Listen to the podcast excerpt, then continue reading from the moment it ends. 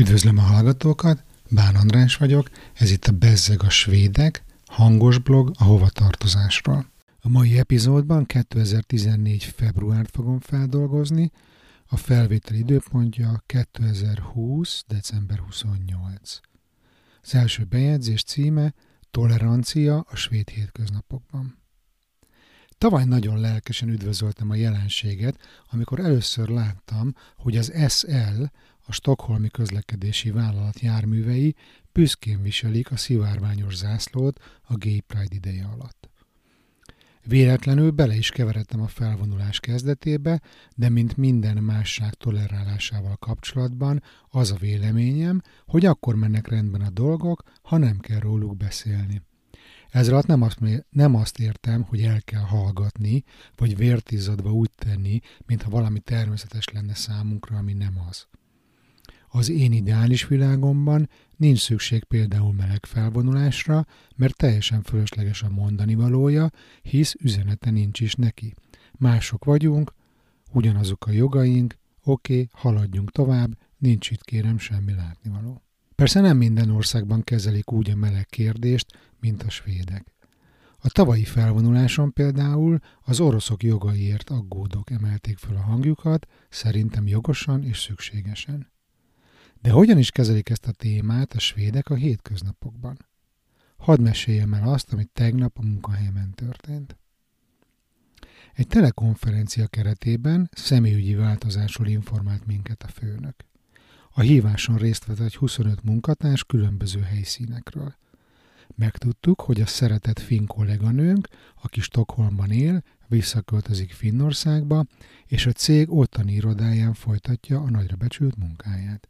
Eddig nincs semmi érdekes a történetben, de amikor a csaj átvette a szót, akkor a legnagyobb természetességgel elmesélte, hogy három évvel ezelőtt, amikor remek karrier lehetőséget adott Svédországban, akkor a partnere támogatta őt, és átköltöztek ide. Most pedig eljött az ideje, hogy ő viszonozza a szívességet, mivel a barátnője, she, ugye angolul, kapott egy visszautasíthatatlan ajánlatot Helsinki-ben. Mindenkinek megköszönte az együttműködést, és a téma le is lett zárva. A világon senki nem tett megjegyzést az ügy kapcsán, csupán én vagyok az egyetlen, aki még most is beszél róla. Persze nem azért, mert kiakadtam, kiakadtam, hanem mert nagyon tetszett, amit tapasztaltam, és szomorúvá tesz, hogy Magyarország fényévekre van ettől a szintől, és közben rendkívül nagy sebességgel távolodik tőle. Öregem, és ezt 2014. januárban írtam, most azért így 7 évvel később, az új 9. alkotmánymódosítás után még nem is gondoltam, hogy mennyire nagy sebességgel távolodunk egytől. Vagy te másképp látod a helyzetet? Mesélj kommentben. A következő bejegyzés címe a képeslap utóélete a 21. században. Tegnap az a ritka élményért, hogy fizikai értelemben vett képeslapot kaptunk egy barátunktól. Igen, igazi, papírból készült képeslapot.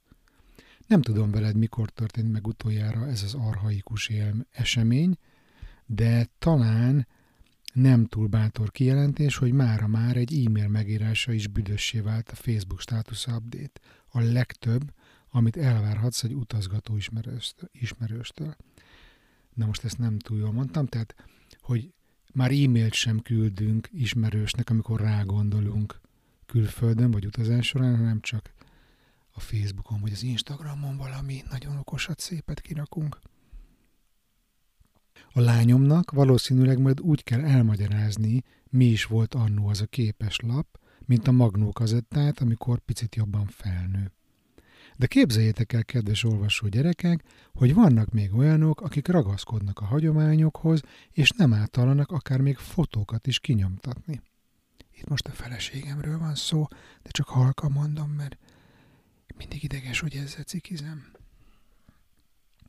Azt hiszem, ők képzik a, képzik a svéd királyi posta új szolgáltatásának célcsoportját. A cucc neve nem más, mint igazi képeslap. Ehhez igen nagy fantázia kellett, de nem akarom fikázni az alkotókat, mert ugyan már hallottam olyanról, aki hallott olyanról, hogy valahol a misztikus nyugaton létezik ilyen szolgáltatás, de engem valóban lenyűgözött, hogy ez megjelent az én életemben is. Még egy dolog, amire rácsodálkozhatok, a Magyar Posta csecsén felnevelkedett használóként. De miről is van szó pontosan? Letöltesz egy ingyenes appot az okostelefonodra, és a saját fényképeidből válogatva összedobsz egy képeslapot, amit belföldön, ugye Svédországban, másnap közbe, kézbesít a posta 19 helyi pénzegység ellenében. Persze külföldről és külföldre is működik a történet, csak ott más tarifával és kézbesítési határidővel kell számolni. A megjelenés óta eltelt két hónapban több százezren töltötték le csak Androidra az alkalmazást, úgyhogy gondolom megy a dolog. Nyilván karácsonykor lehet a csúcs, ami nem meglepő egy olyan országban, ahol nagy hagyománya van az egyedi köszöntőkártyák készítésének és küldözgetésének. Te használnál ilyet? És ha igen, mit gondolsz, mikor készít, készíti el a Magyar Posta, Posta a sajátját? A következő bejegyzés Úsztbolgár Valentin napi különkiadás. Sajnos még mindig nem fizetnek azért, hogy írjak bizonyos dolgokról a blogomban, illetve nem is kívánom azt termékismertetővé átalakítani, de több okom is van arra, hogy megemlékezzek a sajtos pufiról. Először is ez Svédországban az egyik, ha nem a legnépszerűbb sós rákcsálnivaló, ami már 1967 óta hódít, és a popkultúra szerves részét képezi, mint mondjuk nálunk a ropi. Ez a kukoricalisztből készült sajtporral nyakon cucc rendkívül addiktív, és fél csomag a minimum, ahol megbírok állni a zabálásban. Júj, most a bejegyzés kapcsán megnéztem a termékismertetőt, és döbbenten tapasztaltam, hogy 100 g, úgy 500 kalóriát tartalmaz, és ez még nincs is egy fél zacskó. Mindegy, egyél csak 30 g és akkor csupán 150 kalóriával terheld meg a szervezeted, ami elviselhető. Kár, hogy ez a küldetés lehetetlen, hiszen durvább, mint egy ideje korán megszakított nemi aktus. Ezzel rá is kanyarodnék a mai bejegyzés másik aktualitására, mégpedig a Valentin napra. Fölösleges kifejtenem, hogy mennyire idegen ez az ünnep idézőjelben attól a kultúrkörtől, amiben felnőttem, úgyhogy nem is kezdek el duzzogni a virágárusok kiskereskedelmi karácsonyán. Viszont nem tudok szó nélkül elmenni a tény mellett, hogy a kultikus rákcsa most új formában is piacra került. Igen, kitaláltad. Valentin napon mi mást is vehetnél a péntekesti hagyományos nassoláshoz, svédül Fredasmus, mint szívecske alakú sajtos pufit. Éljen a termékfejlesztők és a fogyasztói társadalom megbonthatatlan egysége. Persze az ízvilág ugyanaz, de azért mindenképp kóstold meg az árut valamilyen formában, ha egyszer puszta kézzel eléd ugrik. Ugyanitt boldog névnapot kívánok minden Bálintnak. Korábban már egyszer megmentem rendszámtábla ügyben, és most egy update, az a bejegyzés címe, hogy új svéd rendszámtáblák. A múltkor már elég részletesen áttekintettük a svédországi rendszámtábla helyzetet, úgyhogy nem gondoltam volna, hogy ez a téma egyhamar újra napirendre kerül. Pár hete azonban arra lettem figyelmes az utcánkban, hogy egy volvo olyan ismerős, de mégis fura a rendszáma. Gondoltam, valami hamisítvány lehet, ami bénán sikerült. De aztán egyszer, de aztán egyre többször láttam az újszerű táblát, és ma végre sikerült is lefotóznom egy példányt. Példányt. Nyilván nem bírtam ki, és utána olvastam, hogy mi is történt.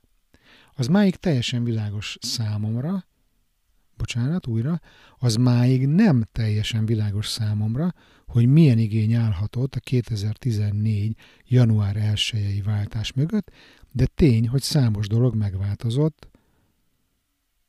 és akkor itt van egy link, ahova az igazi rajongók feltétlenül kattintsanak. Ha nem akarsz oda kattintani, csak mondom tovább. A leginkább szembetűnő újdonság, hogy a betűk elhelyezése és a köztük lévő távolság más, mint a 2002 óta érvényben lévő formátumon. Én sajnos nem vagyok kaligráfus, ezért a mai napig nem tudom eldönteni, hogy milyen lett az új betűtípus. Az viszont tény, hogy már évek óta megszűnt az érvényes biztosítást igazoló matrica, ami középre volt ragasztva, így nincs szükség arra a nagy szóközre, ami esetleg foglalja a közeli jövőben netán bevezetendő négy betű három kombinációt. Ez egyelőre csak spekuláció, mert rengeteg rég bevont rendszám várja karanténban újra kis gazdáját, és egyébként így 7 év távlatából mondhatom, hogy 19. január 1-től úgy változtak a svéd rendszámok, mikor kifogyott az összes, hogy maradt elől a három betű, de utána a három szám helyett az lett, hogy két szám, és az utolsó karakter megint egy betű.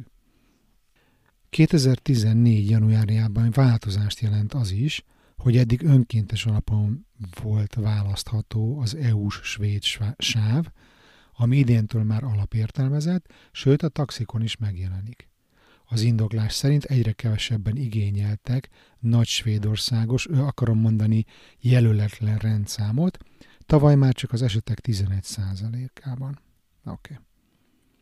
Továbbá az úgynevezett amerikai típusú rendszámok méretét is megváltoztatták. A megfogalmazás homályos, mely szerint továbbra sem kívánságműsor tárgya a formátum, mivel gépkocsi típus függő. Azonban mostantól könnyebben lehet ilyet kapni, mint korábban, a motorkerékpárokon pedig csökkentették a rendszám méretét, ami praktikus és esztétikus is egyben. Nos, ennyi volt már a kis színes hírosszafoglaló a nagyvilágból. Ha rendszámok iránti őrületes rajongásod által keltett igényeidet nem sikerült kielégítenem, akkor kattints erre a remek blogla, blogra, ahol biztosan megkapod, amit szeretnél. Ez a blog azt hiszem a világ összes országának a rendszámtábláit gyűjti össze, a linket megtalálhatod a, az adásnaplóban. És most jön a címadó e, bejegyzés. Halvérű svédek versus vérmes finnek.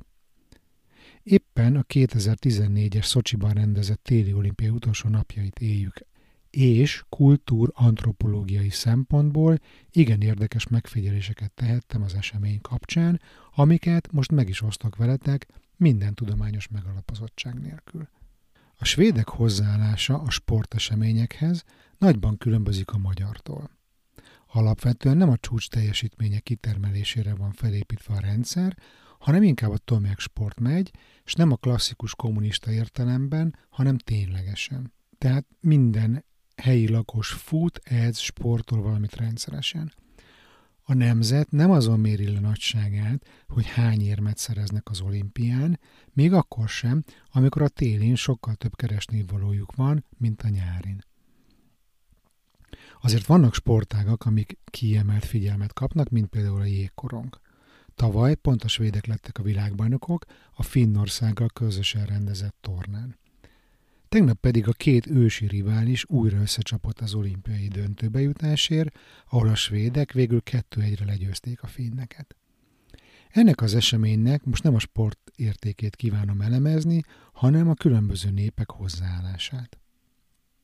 Először is szuper jó fejség, hogy a munkahelyemen a vezetés támogatta, hogy a délután egykor kezdődő meccset nézhessük. A céges kávézóban óriási kivetítőn ment a meccs, és az érdeklődők levitték a laptopjukat, hogy ott dolgozzanak idézőjelbevéve, mi alatt megy a hoki. Rengeteg finn kollégám van a Stockholmi irodában, akikkel már korábbi sörözések alkalmával elemeztük a svédek hideg visszafogottságát, amit végül közmegegyezéssel töketlenségnek minősítettünk. Nyilván ez relatív, de a finn-ugor nemzetséghez képest mindenképpen megállapítható. Csak néhány kiemelt példát említenék. A harmadik emeleten van az irodám, ahonnan tisztán hallottam, hogy a második emelet másik végén lévő kávézóban finnek ünneplik az első góljukat. Itt most van egy kép a blogba, ide majd érdemes kattintani, a finn kolléganőmet nézni, hogy hogy jött be aznap melózni. A finnek, akik ráadásul majdnem mindannyian nemzeti színű mezben érkeztek dolgozni a nagy nap alkalmával, beleértve az 50 plusz éves kolléganőt is, sajátosan értelmezve a Casual Friday fogalmát. Ezzel szemben a svédek közül senki nem mutatta ki öltözetével a támogatását. Sőt, a második harmada a meccsnek nagy kusban telt, úgyhogy igencsak meglepődtem, mikor ismét lenéztem, s láttam, hogy a svédek 0-1-ről két gólt szerezve fordítottak. Mindezt a svéd munkatársak legnagyobb hallgatása közepette. Beszélgettem is a legtökösebb finn csajjal, aki mondta, hogy fordított esetben hónapokig szívnák a svédek vérét a vereség miatt, de így ez nem nagyon fog megtörténni. Maximum egy-két vicces megjegyzés, és kész. Ez egyébként általánosan jellemző, hogy a svédek vereség esetén sem szomorkodnak, csak megrántják a vállukat, és magasról leszarják a dolgot. Semmi nemzeti gyász, nincsenek megszaggatva a ruhák, nincs eufória, és nincs mélyrepülés. Következő bejegyzés, tavasz és akklimatizáció. Az ember alkalmazkodó képessége csodálatos. Most, hogy egész hétre idézőjelbe vett kellemes időt ígérnek, már a tavaszról fantáziálok. A kellemes idő ugye februárban azt jelenti, hogy 5-6 fok van pluszba. Reggel konvers cipőt kívánt a lelkem felvenni, de végül maradtam a konzervatív megoldásnál. Erre két kollégám is ma az említett tornacipőben érkezett dolgozni. Tényleg itt a tavasz. Egyébként meg, ahogy a képre beraktam, nagyon kell nekem egy ilyen Gorillaz Special Edition Converse Chuck Taylor. Lehet még ilyet kapni? A következő bejegyzés címe egy kis kuvait Svédországban. Itt a Q8 valamiért OK Q8, vagy OK Q8. Az rendben van, hogy nálunk is Q8-nak mondtuk kis koromban, amikor még nem tudtam, hogy amerikaiul ejtve, majdnem, Kuwaitnak mondják, Kuwait. Kuwait, értik, ugye Kuwait, Kuwait, Kuwait. Itt viszont fonetikusan így néz ki a dolog, így mondják a svédek, Ukko Kuotta. Utóirat, Mini Priest My Ass. Tehát itt az volt reklámozva, hogy nagyon alacsonyak az árak ezen a benzinkúton, na most az akkor volt 14 korona 29 euró egy liter. És az utolsó bejegyzés a hónapban, Aladdin és experimentális piackutatás. A svéd popkultúra alapjainak megismerésének, megismeréséhez szervesen hozzátartozik a Marabu csodás termékének, az Aladdinnak a megkóstolása. Ez kb. olyan szintű cucc, mint nálunk a bombon megy, amit egyébként jó magam nem kultiválok, ellentétben a fencitált termékkel. Nos, az Aladdin két szinten kínál szinte mindent.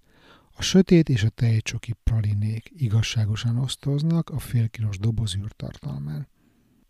Engem például nagyon zavar, amikor a feleségem, ő áthúzva, bocsánat, valaki kieszi a kedvenceit, és még mielőtt elfogyna a felső réteg, már megy rá az alsóra, ahol folytatja a szelektív nassolást. Mondják is, hogy fontos személyiségjegyekre lehet következtetni abból, hogy hogyan eszel meg egy dobostortát. A finom falatot megspolod a végére?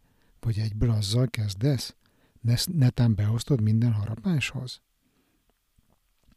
Nos, ma a munkahelyemen kiraktak egy dobozzal a közösbe. A mellékelt ábra tanúsága szerint sokan mások sem szeretik az étcsokikba vont egyedeket. Az összes tejcsok is eltűnt gyakorlatilag, ami azért elgondolkodtatna, ha termékfejlesztő lennék, vagy Willy Wonka. Ezt a tényállást azonban idejében felismerte a svéd csokigyár, és kijöttek az Aladdin tejcsokis megfelel- megfelelőjével, amit egyszerűen csak paradísznak neveztek el. Köszönöm a figyelmet, és tudjátok, Facebook csoport, feliratkozás, megosztás, iTunes értékelés, meg a szokásos dolgok. Sziasztok!